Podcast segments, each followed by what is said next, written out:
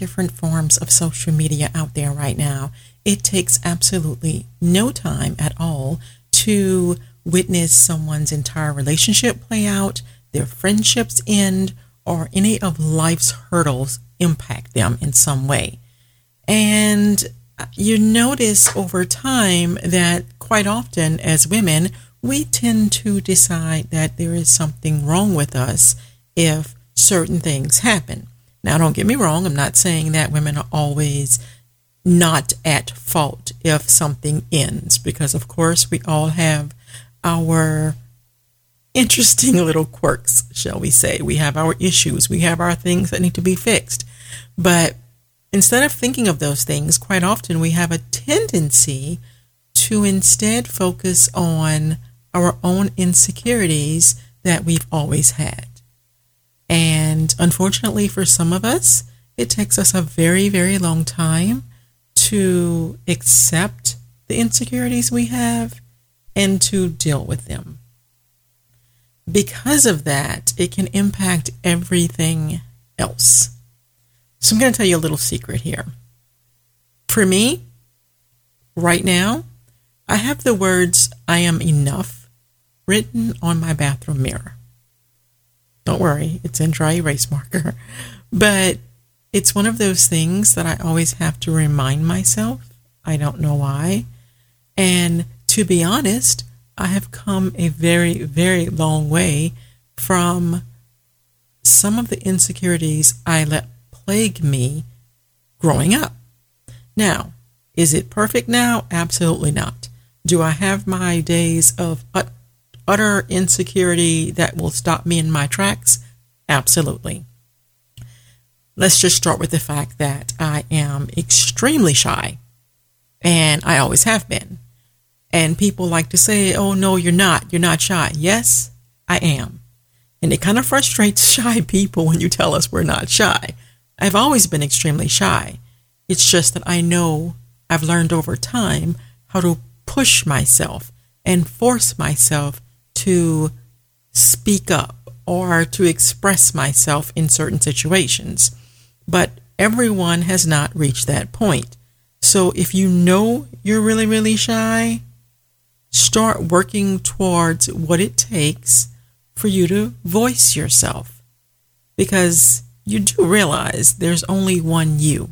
So, despite whatever it is that scares you about speaking up in certain circumstances or situations, practice it. My thing sometimes is when I'm in situations with perfect strangers, especially when I'm on vacation or I'm someplace I probably won't be again, I force myself more then than any other time because what I tell myself is I will probably never see these people again.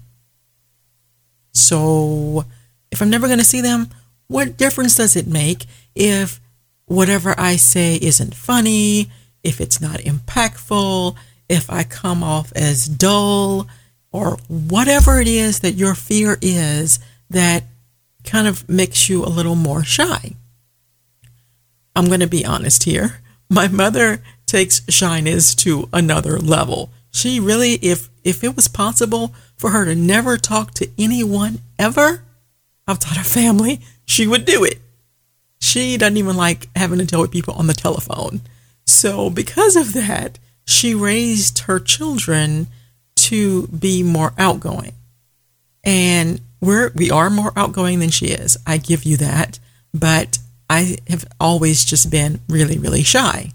And it took work to get me to a point where I know there are things and there are times when I have to push myself. So find those little moments when you can go ahead and test your own limits.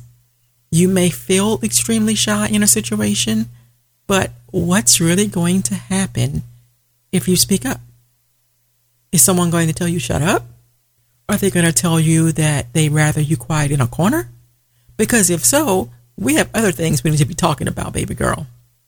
But if it's just your own shyness, let's work to get you to a point where you, at the very least, feel comfortable enough to express who you are in all situations. Also, how shall I say this? I grew up extremely tall. So, because of that, I always tried to make myself invisible growing up. Now, it's a little hard when you're 5'11 and you're in junior high. You can't be invisible. But I have learned over time that there are short people who wish they were tall and tall people that wish they were short. I guess there are a lot of us who are never going to be completely happy with the way we were meant to be. But that doesn't determine who you are. Figure it out. Understand this is the way God made you. So if you're short, if you're tall, if you're in between, at some point you have to learn to hold your head high and walk.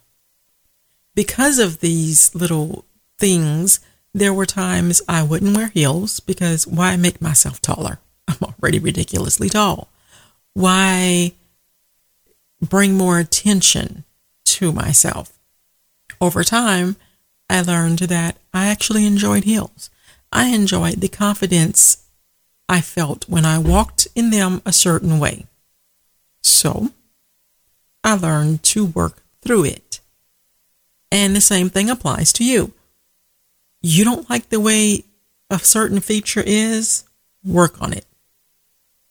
Because at the same time, my insecurities have always had an impact from my weight fluctuation. Because I'm always going to be just who I am, a Southern girl who does not fit the Barbie doll mold. I'm sorry. Now, does that mean that if we don't fit a certain mold, we shouldn't try to be healthy? Absolutely not. We should do the work to get our bodies to look in a way that makes us happy. I didn't say get in a size two. I didn't say eat only leaves and vegetables. I did not.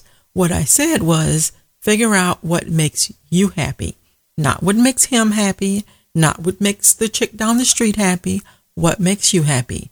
If you feel like you need to lose 50 pounds, lose 50 pounds.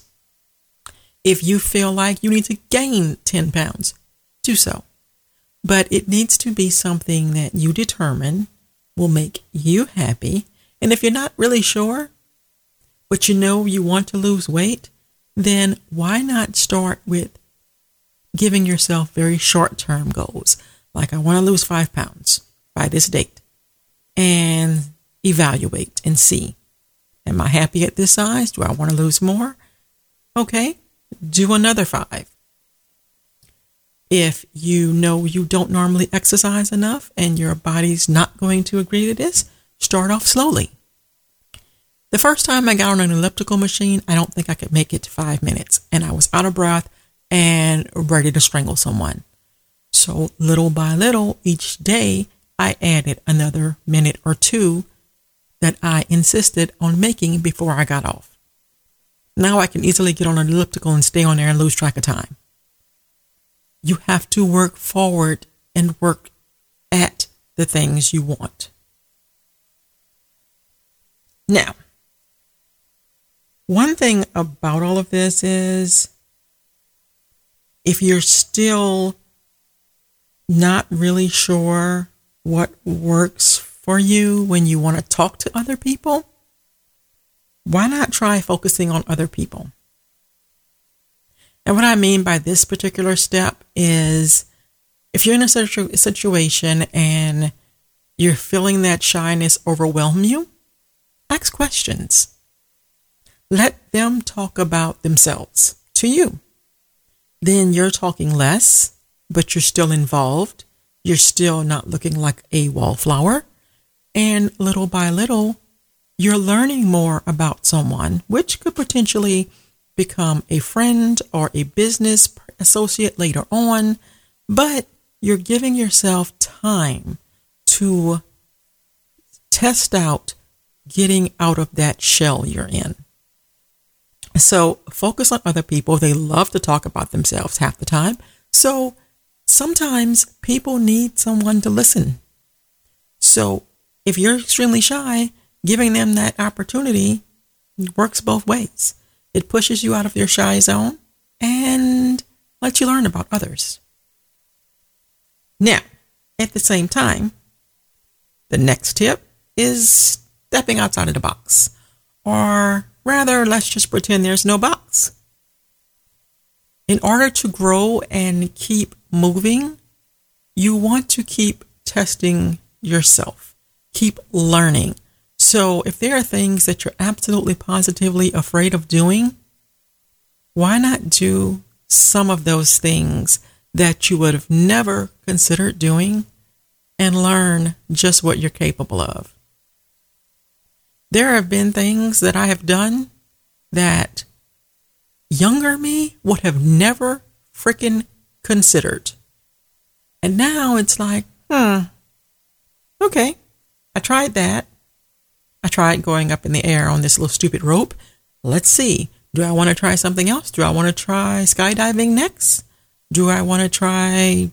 I'm not doing bungee jumping. Forget that. I'm not that crazy. Anyway, but what do you want to try next? Those little things push you out your comfort zone and show you that you're a little more to you than you even realized. If you just stick to, I would never, no, I would never do that, you stay stagnant. You want to try new things. Heck, if you're interested in learning Spanish, take it up. Start learning it. Don't listen to anyone else tell you what you can't do. Start doing the things you've always wanted to do that takes you outside of that little box you're in and evolves you and elevates you and makes you more interesting. Because you do realize that little dash on our tombstone tells us everything. It tells us what did we do with the time we were here? Did we spend it sitting inside of a little box and trying to be safe and secure and not disturb any waves? Or were we making an impact in some way for ourselves and for others?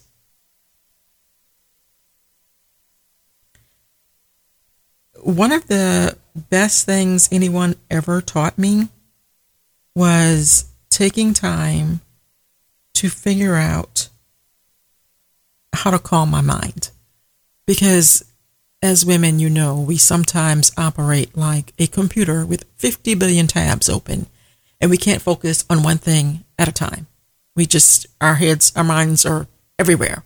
And we're thinking about this and we're doing this, but our mind's over here and we need to get this done. And, and we got five more minutes before that timer's going off. And we have to learn to stop and breathe. So if you've never tried it, look into meditating.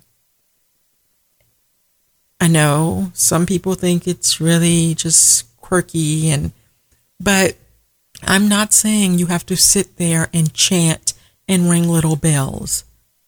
What works for one person may not work for another.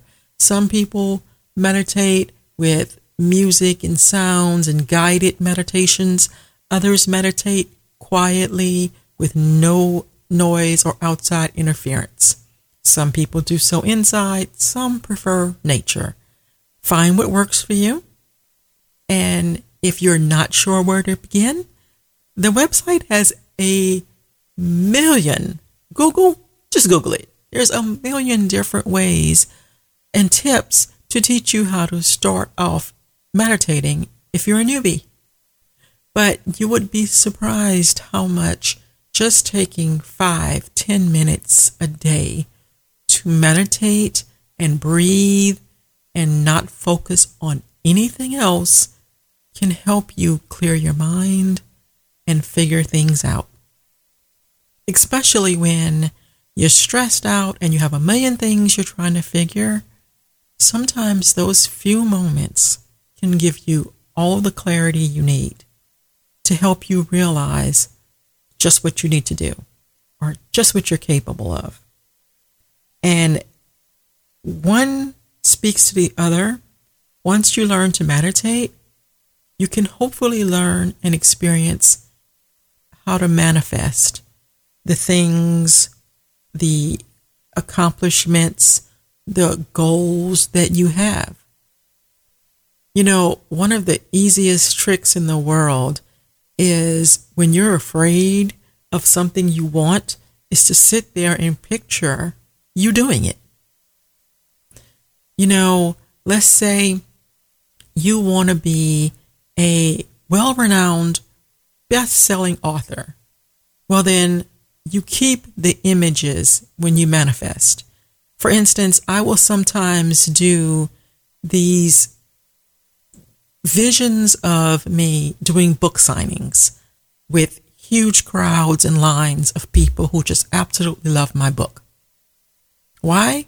Because that's better than those stupid visions I have that come in unannounced that tell me no one's going to want this, no one's going to read this, it's going to sit there, no one's going to order your book. Which one's better? My version or the unrequested one that just pops in my head?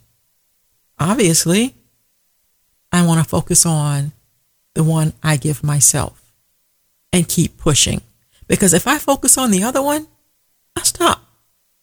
I don't write the next chapter. I give up. So you have to learn to manifest what you really want and tune out the noise. And what I mean by noise, it can be anything from what you're telling yourself to what other people are telling you. Because unfortunately, we are sometimes surrounded by people who tell us what we can't do or what we're not good enough for or what a question why we're even trying and why we can't accept where we are and our reality. Hmm. That could be why I'm on marriage number two, but I digress. Sometimes we have to push forward, even if we're the only person who believes in us. And as you're manifesting and meditating and all of this stuff that I've laid out as tips today, I just need you to do one thing for me. Learn to know who you are, what you want, accept all those things, and then learn to love all those things. We have a tendency of loving everyone else and focusing on everyone else and taking care of everyone else. But if you don't love you, how do you expect anyone else to give you that type of love? And loving you requires you to get to know you first so that you love you and sh- can show and demonstrate how you want to be loved, if that makes any sense. I personally have a necklace that I just started wearing recently that says, I am enough. I actually got it on Amazon because I was insistent on reminding myself of that at all times. And whatever it is that you need to remind yourself of, Find a way to keep that information with you, even if that means just writing it on a post it note and sticking it to your computer monitor. Whatever works. Until next time, my friend.